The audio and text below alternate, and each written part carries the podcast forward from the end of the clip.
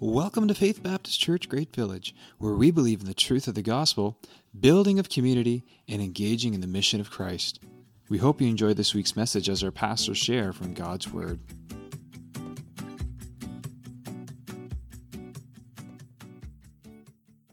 Uh, Josh is going to speak, and we're really Get the yeah. day you off. can apply that because hey, I, I I'll tell you, I like listening to a good message as much as I like uh, bringing one, and uh, um, speaking or teaching the Bible or, or preaching from the Bible is one of those things that the more the more you do it, the more you just appreciate other people doing it. It's, Yes, yeah. it's good. It's very good. So this is uh, Josh Fillmore, as I mentioned earlier, and, and uh, Josh responded to an inquiry that we made uh, back probably about three three months ago, I'm guessing. January, yeah. Back in January, uh, said that we, you know, we said we were looking for someone, and he said that God had uh, laid on, on their hearts a while back to start looking for an opportunity to open up, and uh, um, so um, here here we are today. Um, Josh's family is uh, actually a local family. They have roots here. That's your great grandfather started a business in Glenholme called Maritime Auto Salvage. Uh, so Yeah. that's some pretty deep roots there, eh? Yeah. Pretty deep. Yeah, I don't know if I, I just told them that, and you might have wanted to tell them that yourself. But anyways, I'm just going to pray for you, and then Thank you you. can take Thank you. take it and go. Okay. All right. Father, thank you so much that Josh can be here with us and Elsie, and we just we just pray, Lord, that you would just bless them. We pray for the the McClellan family today, Lord, that you just have your hand on them and Pete and Andrea, and Lord, as we gather today, we know there's a lot of needs. Uh, we we all we live in a, a world that's full of trials and, and temptations, and Lord, we're constantly in need to look for you, look to you. Uh, to meet those needs. And so we just lift up your people here today. Um, we pray for those who are here today that you would encourage us through your word and that you would bless and use Josh today as he speaks uh, your word and teaches us from your word and that you would just um, anoint him and fill him and use him for your glory. And we just thank you uh, that he can be here with us today. In Jesus' name, amen. Thank you, Pastor Steve. Appreciate it. Oh, good morning. My name's Josh Fillmore, and this feels like a long time coming, you know? Uh, my family's here with me. My beautiful wife Elsie and our two kids are somewhere because we kind of hit a bump in the road as we were on the way here, and it didn't sit so well with our daughter Jade. So we've already made use of your paper towel in your bathroom facilities. So thank you very much. We're going to be digging into the book of Judges this morning if you want to turn there. The last time I think I was in this room was back in 2006, and we were giving a report on a missions trip to New York City, and I think I actually got to step up and say some words about that 13 years ago. So it's been a while. So if you're brand new to this church, this is my first time being here in 13 years. I want to say a special welcome to you. This is a great church. You should really think about making this your home church because I'm thinking about that myself. Judges chapter 1.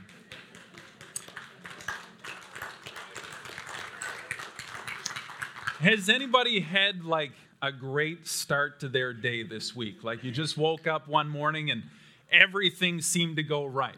That wasn't the kind of morning we had, but maybe you had one this week. And you woke up and it's springtime, the birds are chirping and the sun's coming in your window. And maybe your, your wife or, or your son or daughter remembered to set up the coffee maker the night before and it's just wafting through the house as you wake up. And you decide to drive to work and your favorite song comes on the radio, right? It's just going to be a good day. Or maybe you do your Bible reading plan and you're at your favorite spot in the Bible and you get to read God's truth, and it just sounds like God's making a declaration or promise to you this is going to be a good day. And then you get to work. And your supervisor didn't seem to have the same morning that you did, right? Or maybe your kids wake up and they didn't seem to get out on the same side of the bed that you did, right? But nonetheless, I'm having a good morning. Uh, we're going to make it through this. Just because my daughter threw up in the car, we can put the windows down and the smell might be gone by the time we get back out there. It's going to be a good morning, you know? And then maybe a coworker or a, or a friend calls you up and they have some juicy gossip, right? a little bit of tea that they want to spill. And you listen a little too long, but then you realize, you know what? I'm not going to compromise my integrity with this. We're going to stop this right here. This is going to be a good day. And then your phone pings. And somebody's got a birthday on Facebook. So you feel like, you know, I'm having a good day. I should pass that along. So I'm going to wish them the happiest of birthdays. And you're on Facebook there. And then you realize, I've just spent the last 45 minutes on social media and you've compromised maybe your integrity as an employee. But you know what? Nonetheless, I'm going to take a short lunch break and I'm going to get right back at it. And then maybe a coworker or a friend, they remind you, you know, you dropped the ball last week and you messed up and you should probably apologize. And maybe you lash out quickly without thinking, oh, you dropped the ball there two weeks ago and, oh, what am I doing? And your, your coworker, your friend, they say, are you just having a bad day? Well, no, my day started out great. I don't know what's happening. So you got to make it right. And if you're in the Maritimes in Atlantic Canada, that means going to Tim Hortons and you get coffee and Timbits for all your coworkers and friends, right? But you're rushing to make it happen. You're in the drive through and you spill the coffee all over your lap and it's just, ugh. And you get home and your family says, How was your day? Terrible.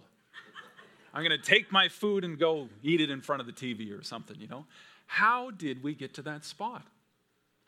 You know, I really wanted to use this illustration, and this would have been perfect. We have this big Jenga set at church. Has anybody ever played Jenga? You know the game Jenga? It's these little blocks that you stack up, make a tower, and the, the name of the game is you're supposed to take a block from the bottom and set it on the top. And as the game goes on, the, the integrity of the structure is being compromised, right? And the higher it goes, the weaker it gets. Well, we have this massive one at church, and I was going to bring it until I realized it sat in a massive tote and we would have no space in our vehicle. So I didn't do that. So you're going to have to imagine with me this massive Jenga tower.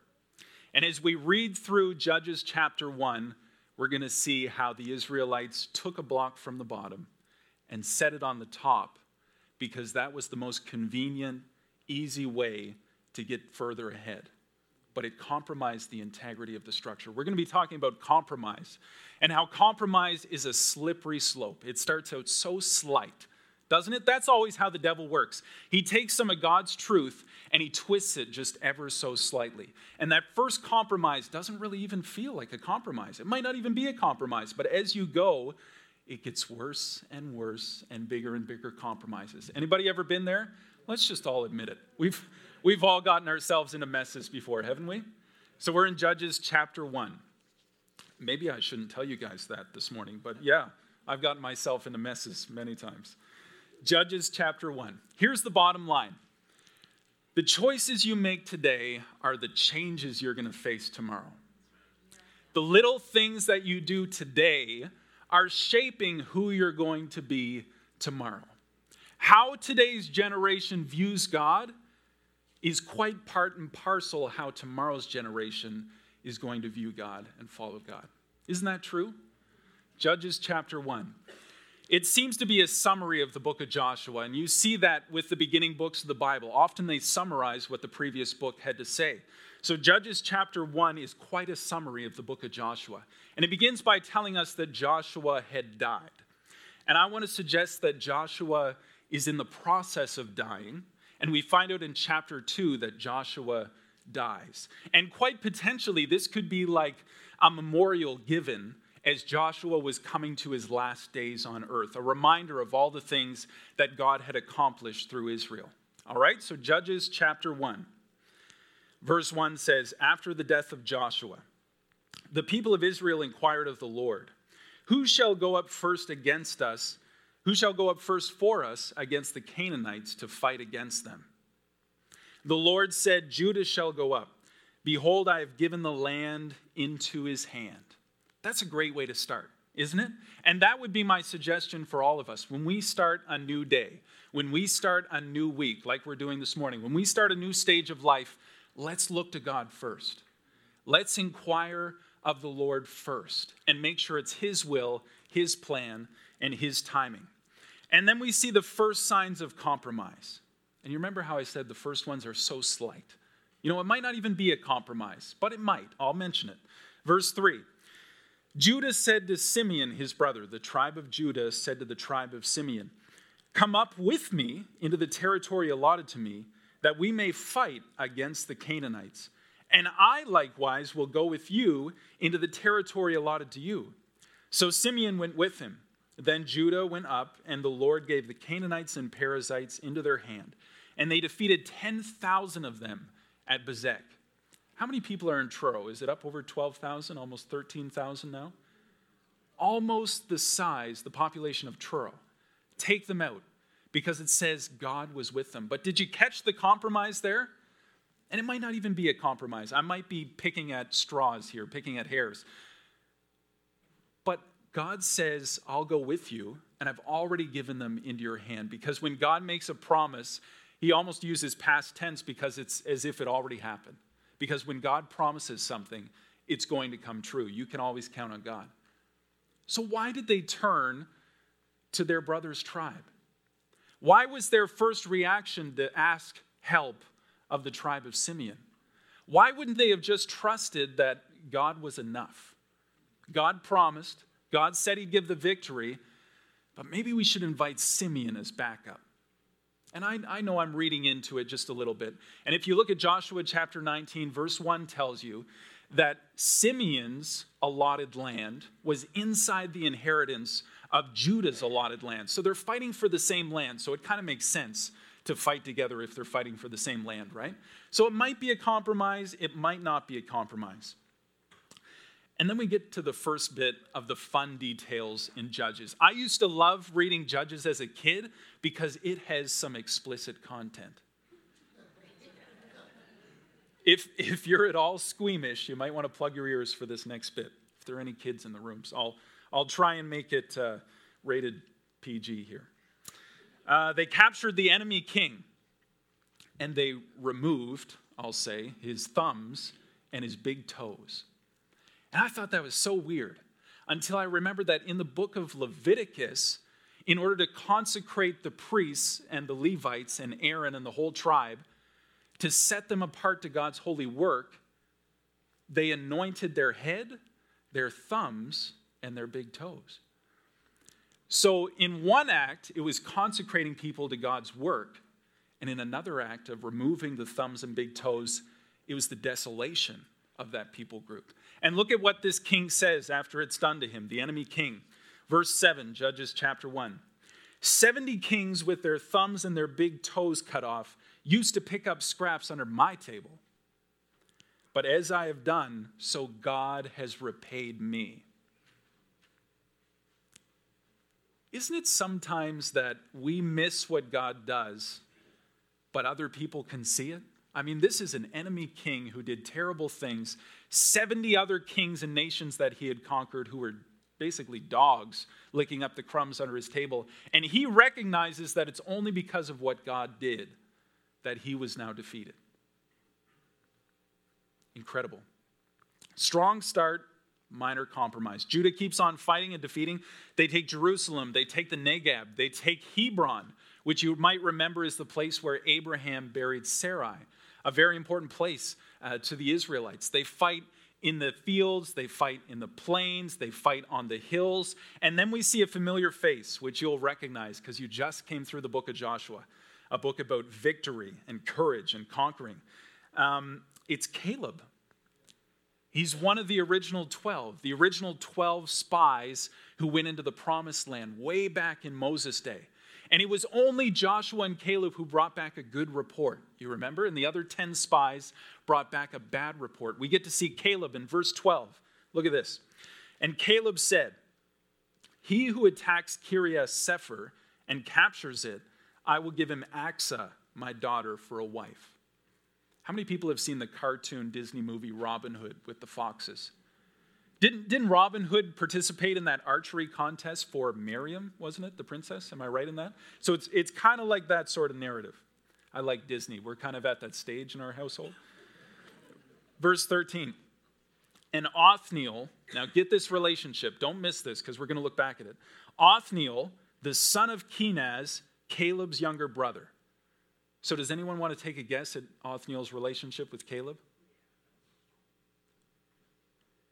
Nephew, right? Nephew. It's a little tricky in how it's worded, but if you look it up, most likely Othniel is Caleb's nephew. Othniel captured it, and he gave him Achsah, his daughter, for a wife. Now, regardless of what you think of prearranged marriages and the traditions that take place in the Middle East and ancient Israel, we're going to overlook that for a moment and we're going to look straight to the principle of the matter. Caleb, who's a godly man, one of the spies, one of the only ones left of that generation with Joshua, who helped to lead the charge with Joshua, he steps to the side. And it's so subtle, it's so subtle. He steps from a leadership role where he's taking charge of the fight, he steps to the side and he invites the next generation to step up and to fight. Think about that. He calls out his nephew and he calls his nephew up to the task. And his nephew steps forward, takes the responsibility, like Dodge Ram, by the horns, you know, and he captures the land and he's rewarded with Achsah, Caleb's daughter. I don't want you to miss that. You know, there comes a point where we have to call the younger generation up. We have to invite them into responsibility. We have to encourage them in the challenge. And I hate this one, but we have to let them face some of life's struggles. You know, as a parent, I so want to protect my kids, you know? But kids need to face some struggle if we never let kids and youth step up to the plate, have a couple strikeouts before they get to hit a line drive, what's going to happen to them in the future? Joshua tried to get them to see that following God wasn't just a national escapade. It had to take place in the home. You remember he said, Choose you this day whom you're going to serve. But as for me and my house, we're going to serve the Lord. And you know, Joshua's leadership, as good as it was, and he had a great name, let me tell you Joshua, God is my salvation. as good as it was, it became a crutch to many people. And after the death of Joshua, we're going to see throughout the book of Judges, the people failed time and time and time again. We need to be calling the younger generation up, giving them opportunity to serve and to step up before we step down. Lead your family, lead your friends, lead your employees, lead your community, but find opportune times to step to the side and invite the next generation up. Not always easily done. Achsah then comes to her dad in verse 15. And the story doesn't end. Verse 15, she continues the conversation and she says, Give me a blessing. Since you have set me in the land of the Negeb, give me also springs of water. And Caleb, notice this, he gave her the upper springs and the lower springs. Wouldn't one spring be enough? He gives her double. Now, here's a man who didn't compromise. Caleb's a guy who went above and beyond. You want a spring of water? I'll give you the upper springs, and you can have the lower springs too. You remember Abraham and his nephew Lot? They were growing too big, and their servants were fighting. They didn't have room for all of their cattle and livestock. So Abraham stepped to the side and he invited the next generation to have the choice choice of the land. And then Abraham took the leftovers. Abraham took the seconds. Caleb does the same thing. And Caleb gives Othniel and Achsah a great start, a strong start in the promised land. And you know what? The things accomplished in life are so much greater when you have a hand in accomplishing them. Don't you get that? I remember when we purchased our first home, and my dad bought me a lawnmower as a, as a housewarming gift. Because if you know my dad, he loves his grass, and he wanted to pass that on to me too. And I want to tell you, it was so much more a sense of accomplishment mowing my own lawn than mowing my father's lawn all those years, you know? because it's mine. It's my responsibility, and I need to step up to the plate. Achsah and Othniel have a great and strong start in the land because Caleb stepped aside and promoted them. Judah and Simeon, the story continues. They conquer Zephath, Hormah, Gaza, Ashkelon, and Ekron. Not Akron, Ohio, where LeBron James is from, but Ekron in the Middle East. Just want to point that out.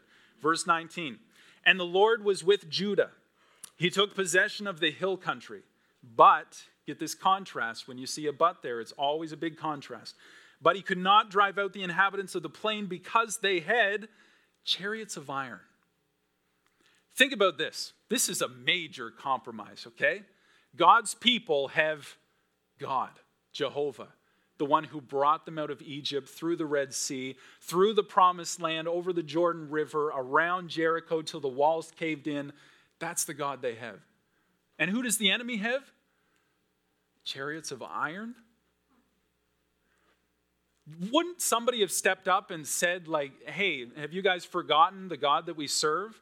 Don't you guys remember when we were leaving Egypt how Pharaoh took his armies, 600 of his choice chariots, 600, and then the Bible says, and the other chariots in Egypt. So, how many chariots there were, I have no idea. But they're chasing down the Israelites. And have you guys forgotten how God sent fire down from heaven to protect us. And have you guys forgotten how the, the Red Sea opened up and we walked through on dry land? And have you forgotten how the wheels of the chariots, God caused them to fall off so they're being drugged like weights and actually slowing down the army? And have you forgotten that by the time they made it into the Red Sea, God dropped the sea on them? Let's go. Let's get it done. What are we waiting for? But they compromised. You know, you can watch video footage, and you should do this when you get home. Go on YouTube. There are archaeologists who are scuba diving in the Red Sea, and they found all those chariots, chariots of iron at the bottom of the Red Sea. To this day, you can go home and watch the footage, a testament to our God. Here's the thing the generation that had seen God bring them through the Red Sea was long since gone. And some of those stories had been forgotten. Man, I wish somebody had stepped up. I wish somebody had talked about their grandfather who reminded them of how God provided.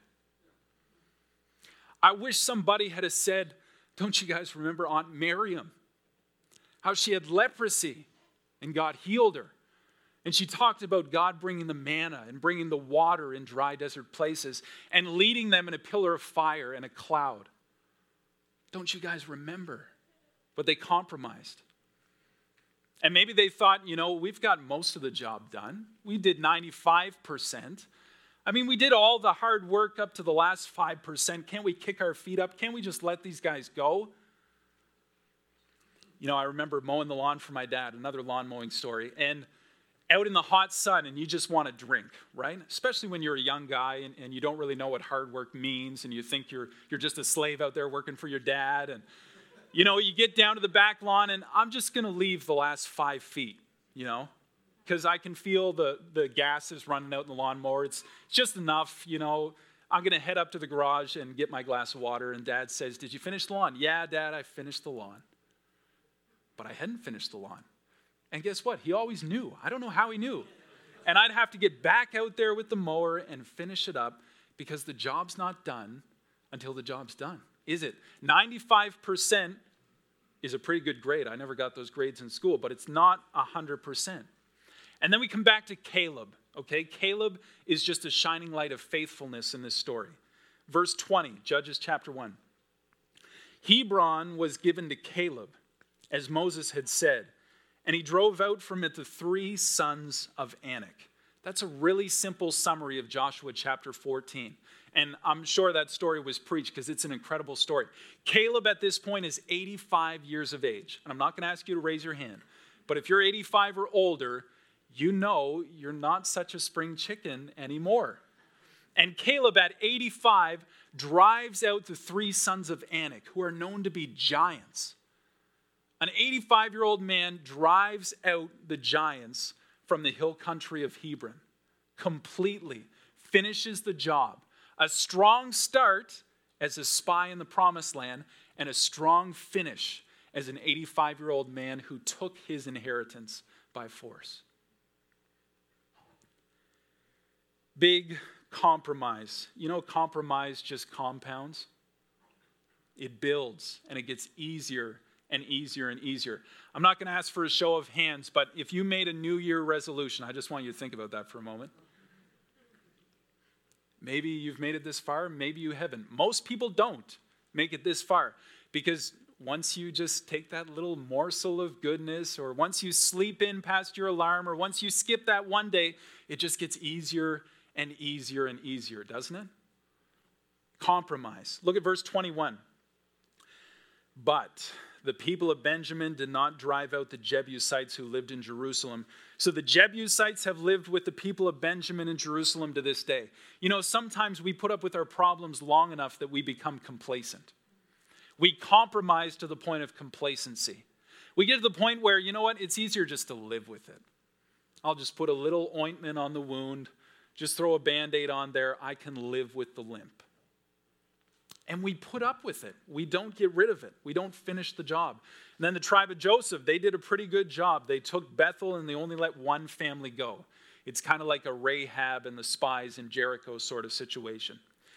And then the, the slippery slope just picks up speed, and that, that Jenga tower is getting wobblier and wobblier.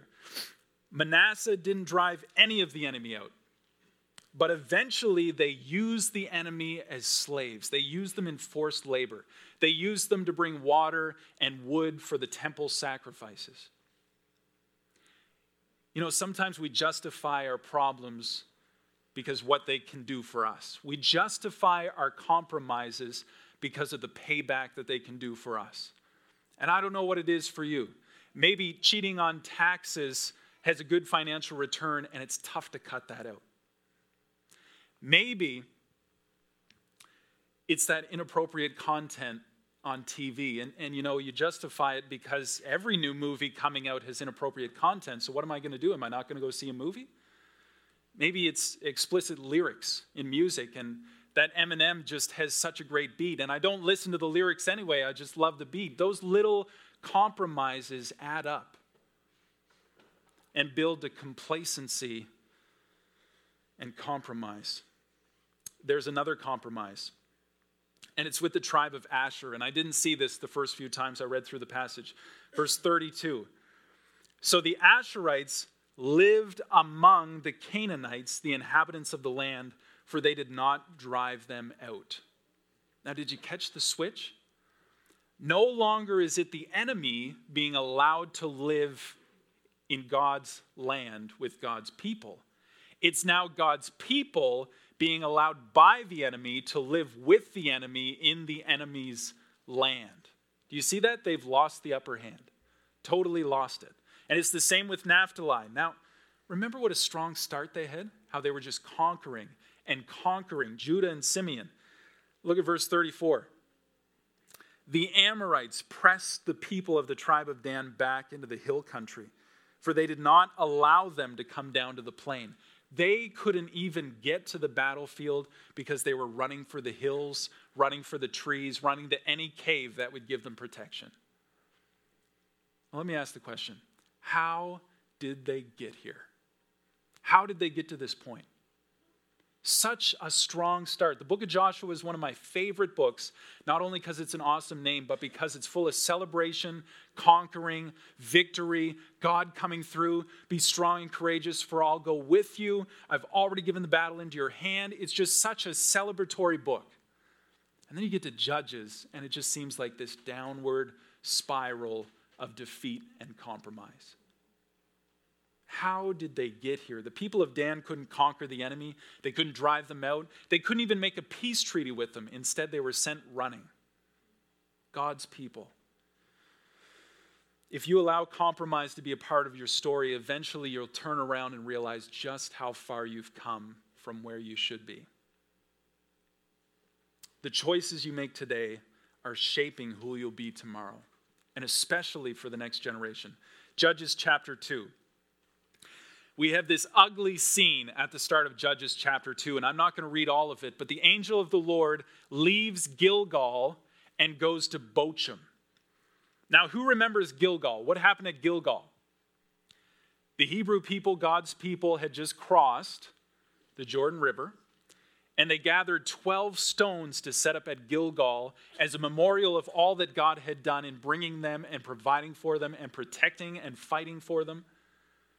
And then Joshua stands before the commander of the Lord's armies, and it's the angel of the Lord. And you remember he says, Remove your shoes, for the place where you stand is holy ground. It's kind of like a Moses at the burning bush situation. And Gilgal is the camp that they had right before they took over Jericho. And they saw that awesome defeat where all they had to do was raise their voices and blow the trumpets on the seventh day, and those walls came crumbling in. God fought for Israel.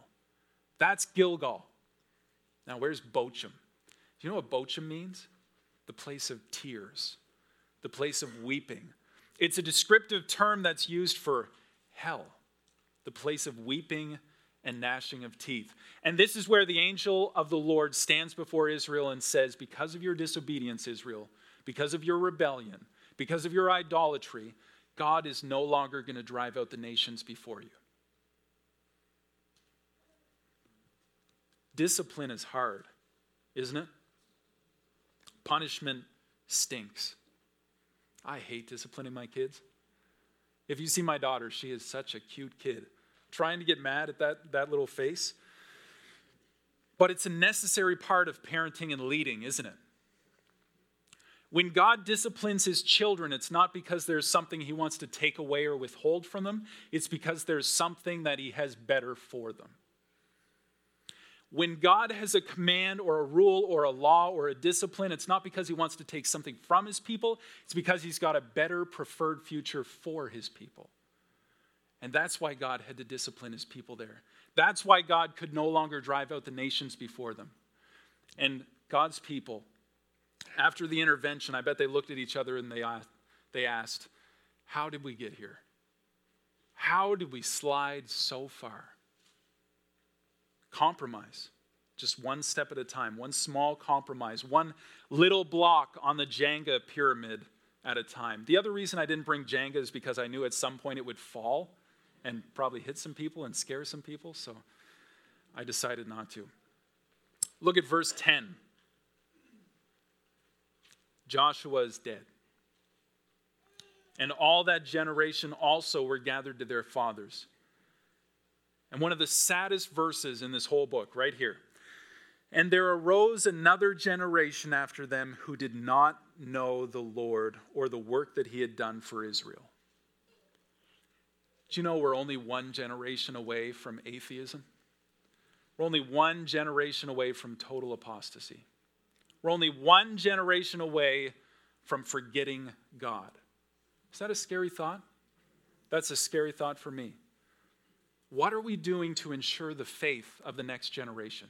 It's not totally in our hands, but we have a part in it. What we do today affects who we are tomorrow. Here's a figure from John Maxwell. John Maxwell is a world class leadership teacher. He's been to 200 countries plus around the world teaching leadership. He said that even the most introverted person over the course of an average lifetime will influence 10,000 people. 10,000 people. And we can begin to understand that when we think about technology and social media and all the connectedness and affluence that we have in our world today. 10,000 people. How are we leveraging that influence for the sake of the next generation? Because who we are today affects who they're going to be tomorrow. And what we think about God today, how we follow Jesus today, has a lot to do with how our kids are going to follow Jesus tomorrow.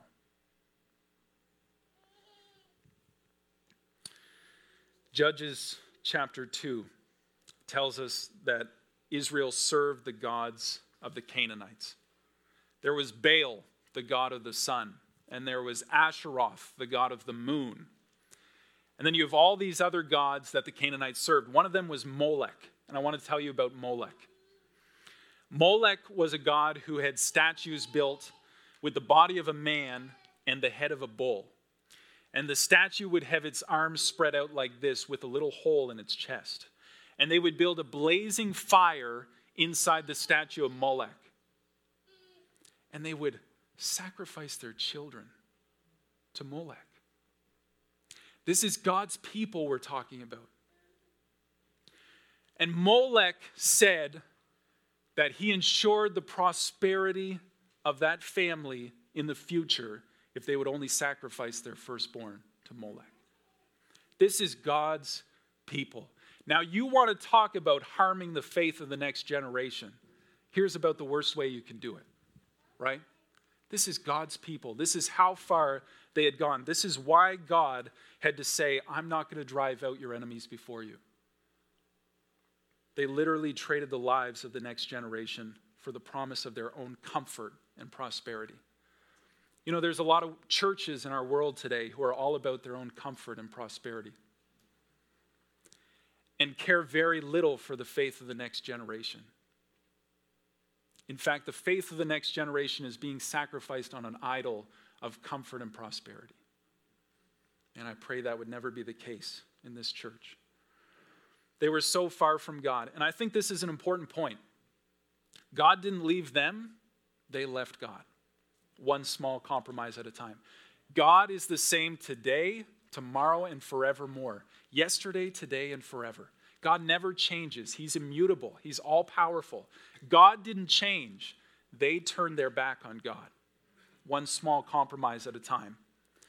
You know what? Chapter 2 continues with a plot summary of the downward spiral of the entire book of Judges. I've often heard that it's like a cycle. They keep going around this circle. But in reality, it's a downward cycle. It's like a spiral. Like if you've ever watched the toilet after you've flushed it, that's the book of Judges. Just a downward spiral of God's people. And it just got worse and worse and worse because without God, we are slaves to our own sin. We just follow the wickedness of our heart and wherever it would lead us. But you know what? Every time the people of God get stuck, every time they find themselves enslaved to another nation, people group, king, whenever they turn and they cry out to God in their distress, our merciful, gracious, loving God has pity and compassion on them. And he sends them a rescuer, a judge, raises them up from their own people to save them and give them political and religious freedom from their oppressors. Every time, no matter how deep they got, no matter how twisted they were in their sacrifices to Molech and to Asheroth and to Baal, no matter how far down the road of compromise they got, whenever they turned and cried out to God, He rescued them. You know, there are pictures throughout the Old Testament that are so beautiful and portray what Jesus has done for us. And this is one incredible one. Last week we celebrated Easter. Jesus died an innocent death. He was the innocent lamb that was slain, the only one who could carry our sins to the cross because of his perfect nature. And he died on that cross carrying my sin, your sin, our shame, our regrets, our embarrassments, all the times we've compromised and gotten ourselves into a mess. And he bought our forgiveness by his death. And then three days later, Easter Sunday, he rose victorious. And not only did his death give us forgiveness, but his resurrection gives us life and hope and a home in eternity and a God who will forever be our Father and provider. And today I want to say if you came into this place and you feel like you're stuck, you feel like you've been compromising, you turned around and you saw where you thought you should be and how far you've slid. I want to let you know you're among friends We've all been in that situation. And in fact, that's what ties us together. We've realized that we have slipped so far. In fact, the Bible says that we could never attain God's perfection, we will always fall short. But that's why Jesus died for our sins. And the Bible says, just like in the book of Judges that we're reading, if you cry out in your distress, God will hear you and God will rescue you. The Bible says that all who call in the name of the Lord will be saved. Because John 3:16 ensures us that Jesus died for the sins of the whole world. And if you're here today and you haven't made that decision, I want to encourage you today is the day of salvation. Man, we're going to be around after the service. I don't know where I'm going to be, but come and catch me, catch Pastor Steve, Alex. We would love to have that conversation with you. Nothing would thrill us more today than to tell you how you can know Jesus as your personal Savior and be freed from the dominance of sin. And that's the story of the book of Judges. Every time the people cried out, God raised up a rescuer. Now, with the time that I have left, let's look at Judges chapter 3. And I just want to show you the first three Judges quickly. I'm going to paraphrase it. And what I find so interesting is as you watch the compromise of the tribes of Judah, how they're listed in chapter 1, you see in turn the judges who are raised up. The first judge from the tribe of Judah, the second judge from the tribe of Benjamin. It's almost in direct order of chapter 1, which makes me think the amount the previous generation compromised in turn affected where the judges were selected from in their tribes in Israel. Just kind of an academic, geeky thought that uh, came to my mind as I was studying out the passage.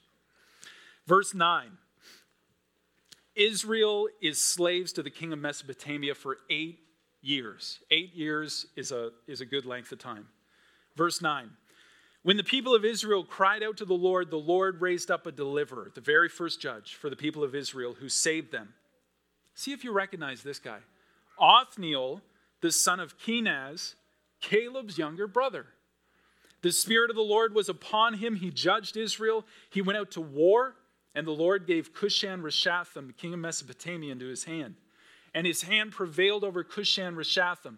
So the land had rest for 40 years. Then Othniel, the son of Kenaz, died. Where have we heard of Othniel? chapter 1, right? And who is he? He's the nephew of Caleb. Now let's let's back up a bit because I've never seen this before. I just taught the book of Judges at camp last summer and I didn't see this. I wish I had have. Othniel is Caleb's nephew. You remember in chapter 1, Caleb stepped aside and invited the next generation to step up and to conquer the land for themselves, right? That was Othniel.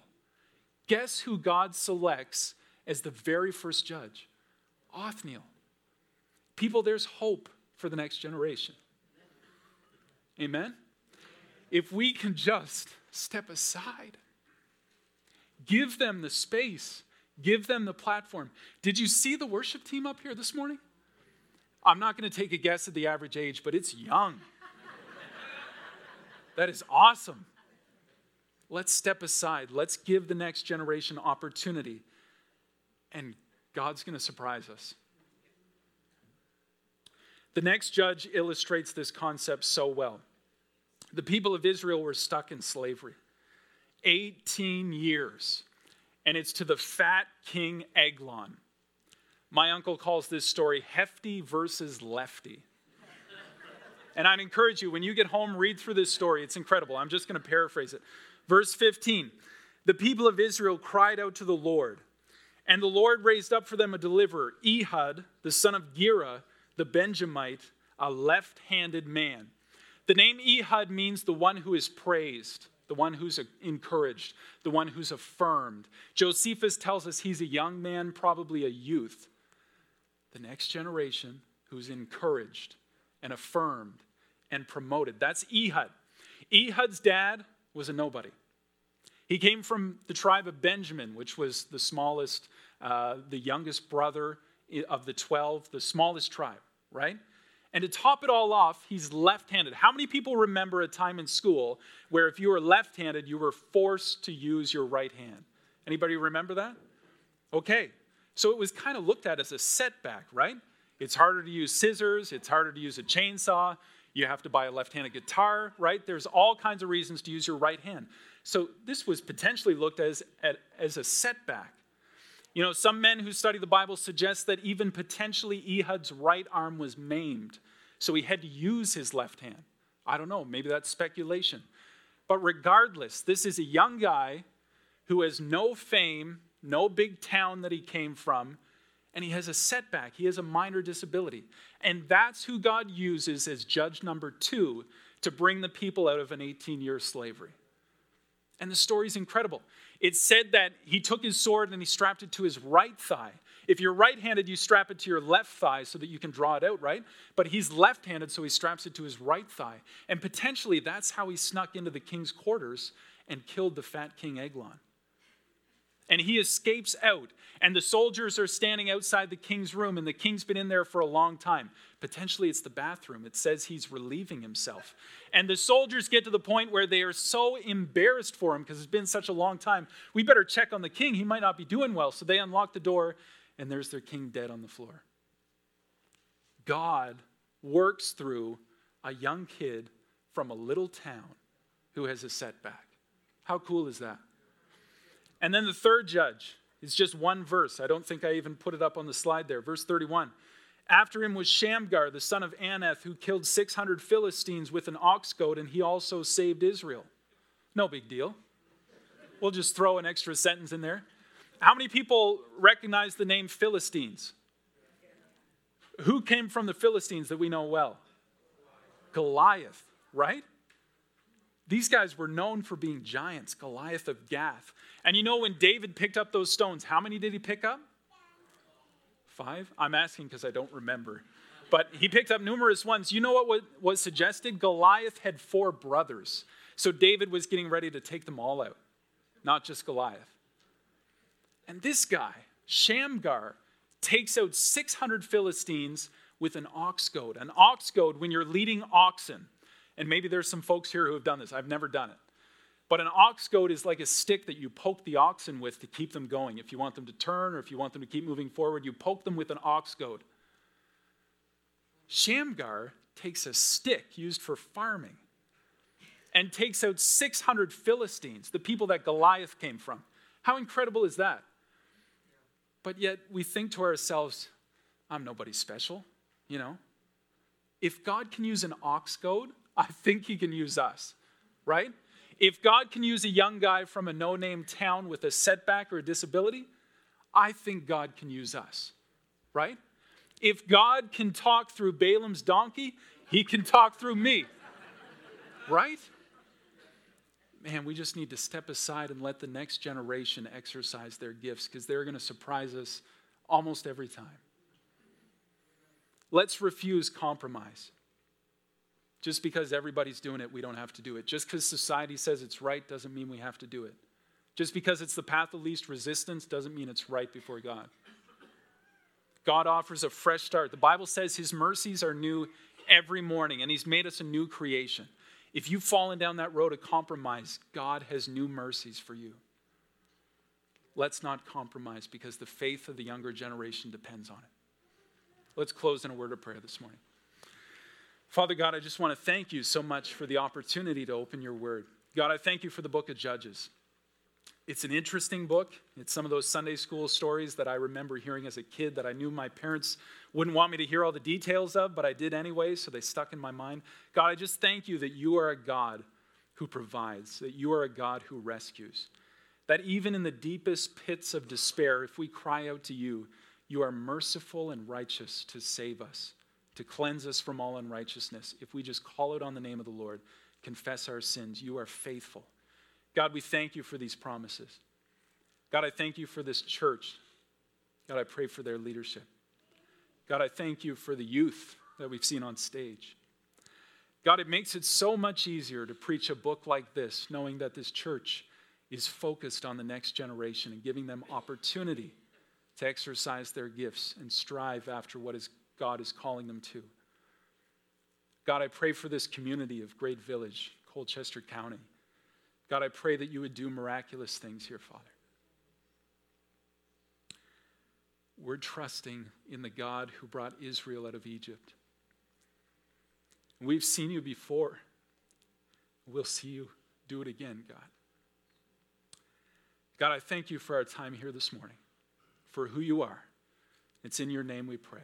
Amen.